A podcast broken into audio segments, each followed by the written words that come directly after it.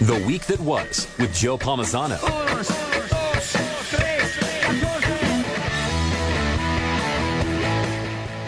Hour number two of the week that was, and um, you know, I, I'm very. I, I always love talking to Tim Stried. He is a uh, one of the true great people in our state, the director of communications for the OHSAA for years.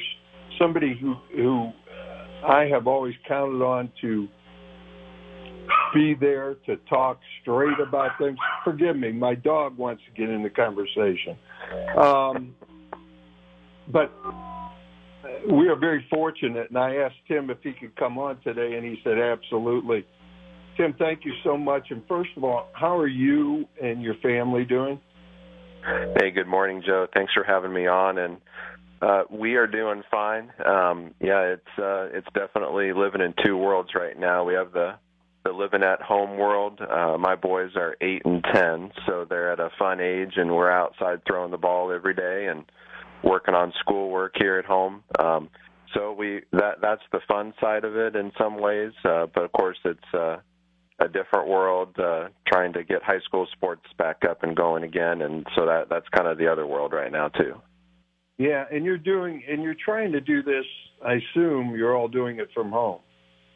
Yeah, that's right. Um, I go into the office uh, for a couple hours on Thursday mornings uh, to get mail and uh, some, you know print things that we need for files and things. But other than that, I'm uh, I'm at my my desk down in uh, in, in our lower level and you know trying to trying to navigate through this the best we can. Hope hope you are doing well too, and everyone there at HBC. I am, and and we are. Uh, I'm doing the same thing. I'm running my my partner and I are running our business from home, and uh, I go into the office maybe one day a week, same, and and uh, we have a virtual meetings uh, quite often now. We're kind of getting used to that. I, I know that um, that with all the things that are going on with the coronavirus and people being sick and people dying and and all the things that are going on, and, and not not only that, but you know, people wondering about making mortgage payments and all that stuff. That maybe sports at this time is secondary to a lot of people, but I don't think so. And I think that because you know we brought up earlier, Tim, about the incredible ratings for things like uh, the draft, how they just the the viewership shot through the roof. How uh, WrestleMania 36 was the highest ever. Um, people are still craving this, and it's an important part of our life and our normal life that people want to see. It also affects young people who have spent their entire life building to a point and striving. Um, who find who who find it all of a sudden just stopping, and it it's not supposed to. So I I, I guess you look at this, and especially for the seniors who don't get to come back and play again. How how are you guys dealing with this? Are you hearing stories and personal stories and things like that? Oh, absolutely. You know, the the personal stories come in every day you know, mainly through seeing what people are posting on their social media accounts, but we do get the emails as well. And and uh, you know, Jerry Snodgrass, our executive director, even says uh, on our our staff meetings that you know he got a letter from from this student at Genoa or, or this softball player from Arlington. You know, just sharing some of those stories, and it's just heartbreaking. Um, you know, it, it's something that um, you just hope that your your state and your schools never have to go through but here we are and and we're going through it and you're right that uh obviously people's health and uh their their livelihoods and their their um safety is always going to be number 1 but um I, you know obviously we agree that sports are not just uh, something you can do to fill some time here and there. You know, in in our country and in our state, sports are a part of life and I think it's the way our country's always been that athletics and competition is it's in our DNA. You know, it's it's who we are and it's what we do. You know, everything from from obviously uh, uh, my boys that are playing or hoping to play, you know, uh, 10 and under baseball this summer up to my grandmother that has her Thursday night euchre party. You know, she's competitive. She'll she'll want to beat you. You know, yeah. you know, so it, it it's in our DNA, it's in our fabric, and to have that taken away just really leads a void, and it, it leads to other issues too. Uh, you know, not just with um, not just with the physical side, you know, and not having that competition, uh, but it leads to the mental side too, where, you know, I think um, I think I'm seeing more pushes on social media these days for people to be uh, um, aware of and focused on their mental side as uh, as they are their physical side. Yeah, and it it it is. You know, you look at everything. What the the way it ended in the spring was so abrupt you know, you have seasons going on, you have districts, you have wrestling state championships, you have all these things going on, and then all of a sudden it just ends. And and, and I think that's what was the the thing. It wasn't like it was okay, we're going to have to start slowing down in a month. It was like boom. Here we are, it's over. And and that had to be tough on so many people. Plus, you, uh, you know, making that decision, the OHSAA, when the governor came out and said, "Hey, look, everything's closing down," you just kind of had to wrap everything up. Yeah, we certainly did. Um, and you know, the it, it. I mean, tough isn't even. I can't think of. I mean, excruciating. I mean, I can only think of so many words that can describe what that's like. Um, but you know, the the one thing I will say is that um, as as tough as it was to announce those, and and you know, at the girls basketball state tournament, you know, there's 20 minutes left on the I mean the on the clock for warm ups. I mean, the players are on the court warming up, and we had to pull the coaches and athletic directors in and tell them, hey, we just got the word from Governor DeWine that th- this is shutting down. And so that leads me to one of my points I've tried to share many times is that you know we ha- are are taking the directive and the leadership of the governor and the Ohio Department of Health every day. And um, you know that started back on March 10th. That was a Tuesday, and uh, I'm sure folks will remember that day because on that Tuesday, that was the week of wrestling and girls basketball and ice hockey. That Tuesday is when the governor said that there will be no gatherings uh, uh, for for sports other than if the parents can be there. And we announced that on a Tuesday, and and everything from that point on, you know, the governor and Ohio Department of Health have set down the rules for what can happen and how many people can be there. You know, the governor is the one that that says when school facilities will reopen. So I have to give him credit and, and the state credit for being the ones that have had to make the ultimate decisions, and then we just take it from there and communicate, um, you know, what this means for high school sports, what this means for our school facilities. So it it, it is very uh, it's very difficult um, to have to do that, but um, luckily we're not alone. And and uh you know if we were alone and, and on an island and making all these decisions on our own i just can't imagine going through that. But luckily the leadership we have at the top of the state has been the one driving the ship. Absolutely. Yeah. And uh, now, now we turn our sights to the fall. And and we all know in ohio there's other fall sports but there's nothing that brings communities together and nothing more important. And, and a lot of people may argue with this. Uh, but I'm a little bit jaded, I guess. But high school football. Um, we're at a point where we're reaching a point where uh, summer, you know, you usually have a few get-togethers, practices, or something. I think that they're able to do in the summer. Am I wrong? Oh yeah, they so in the summer is is important uh, for all sports. You know, not even just the fall sports and football, but for all sports. So in the summer period, that is when we allow what we call conditioning and physical fitness programs.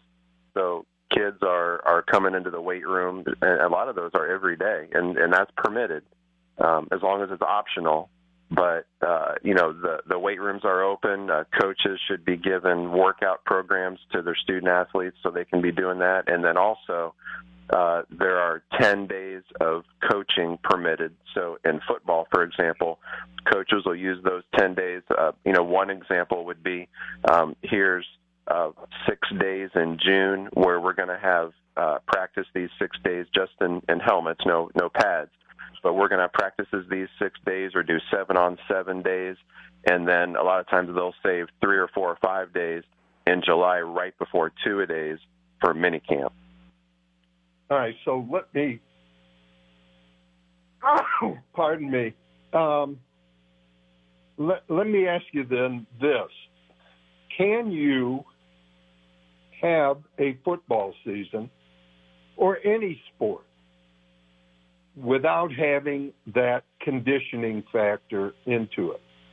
Can you just all of a sudden say, in the end of August, we're going to play football and it starts next week?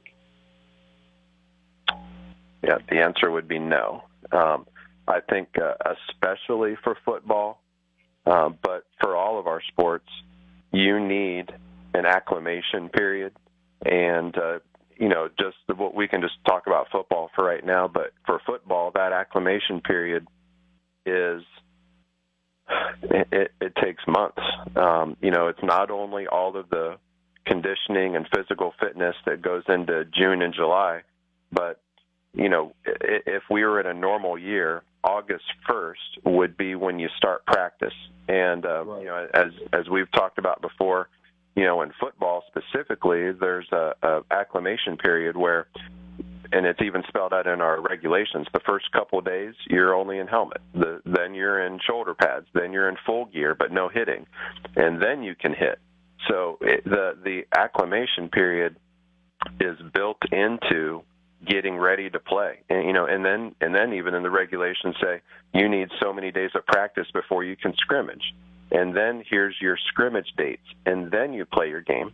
So it, it is a lengthy period, and um, you know, and, and one of the things we're talking about now is if if we don't have school facilities open in the summer, um, you know, what will the fall sports look like? And so we're um, this kind of goes back to uh, the governor and Ohio Department of Health. Uh, so much of the fall sports uh, seasons will hinge on when can school facilities reopen, and uh, and and then and then we'll talk about what the schedule will look like.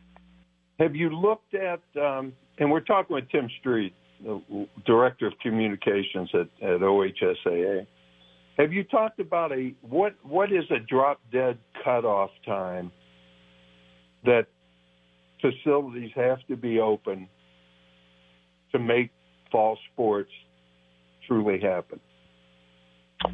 Well, it's a great question. We we honestly do not have a drop dead date.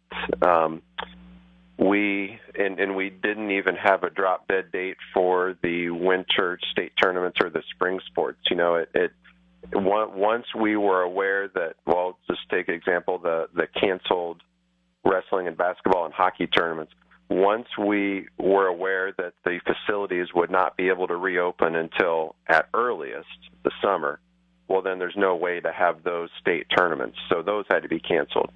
Um, when Governor DeWine said that school facilities are closed for the remainder of the academic year, and, and most likely that's going to go into the summer, well, then we cannot have spring sports. So you know, we don't have a date. There's no magic date. Um, the one thing I will say about fall sports is it's almost um, easier to look at what is the latest we can go and start there and work backward. For example, you know, you can play football into mid-December. Um, some years we do, depending on how the calendar falls.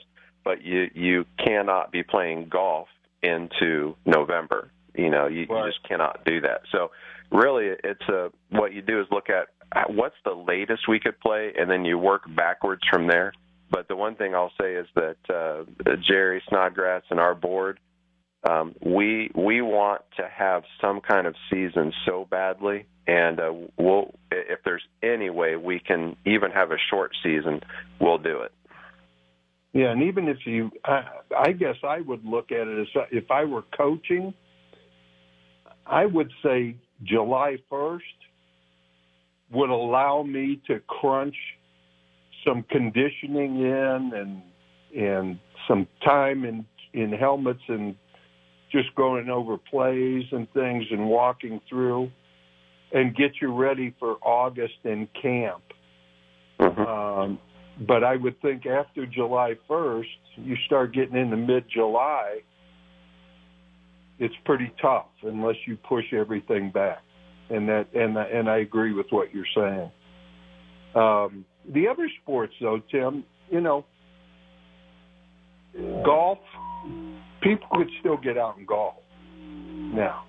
I see Mhm. people running all the time. So cross country, you could get out and still run Mhm. football's really the the the one sport that you have to have facilities open. Well, uh, I would also add uh, volleyball. You know, um, Okay. because Yes. yeah, you know, volleyball is one of those that you you really need to be on that type of floor, that type of surface for your ankles and your knees and your hips. And and volleyball coaches can speak better about this than I can, but it, it's a lot different. Um, it's kind of like playing basketball out in the street or at at the park, and then you get on the hardwood floor of your gym. It's a, like a different feeling, and so volleyball is that way too. I think volleyball, um, with it being uh, you know the only indoor fall sport, that is a crucial one because you can't play volleyball unless you're in your school gym. So. I, I I agree with you that football is is one of the most complex because you got 11 guys out there and you're running plays and and you really need a lot of practice time for football. I'd say volleyball is a close second. I would agree. I would agree. Well, Tim, I wish you the best. I know that that between you, Jerry, and everybody at the OHSAA, um, o- Ohio athletics are in high school athletics are in great hands. Um, I know that uh, you're at, you're at the mercy of things and and this disease and and the governor and the healthcare officials and all those people who are making the decisions higher up. Um, but I know you are doing everything possible to make this work, and and I I don't envy you guys right now. This is a tough tough time. But I Well, it certainly, yeah, it, it really is, and you know the thing that um, I try to to tell everyone and anyone that I can is we need to, and, and everyone, everyone listening needs to do all of the precautions now and throughout the month of May. We need to be as safe as we can now to stop the spread of coronavirus, so that we can have a fall season. You know, we're already hearing reports of um, travel teams and AAU and some of those that are starting up right now because school sports are canceled. And the more that that happens, the more this thing is going to keep spreading. And so, and actually, you'll you'll see some things coming out here soon about our recommendations on on uh, non-school sports. We hope that those are not happening right now because if they are, that's going to endanger the fall season. I would agree. I agree. Good advice, Tim, and I thank you so much for coming on today. You please take care of yourself, and uh, I, I wish you all the best. Well, I really appreciate that, Joe. Thanks for having me on. You be safe too. Everyone, take care there. Thank you. Tim Stried, take care.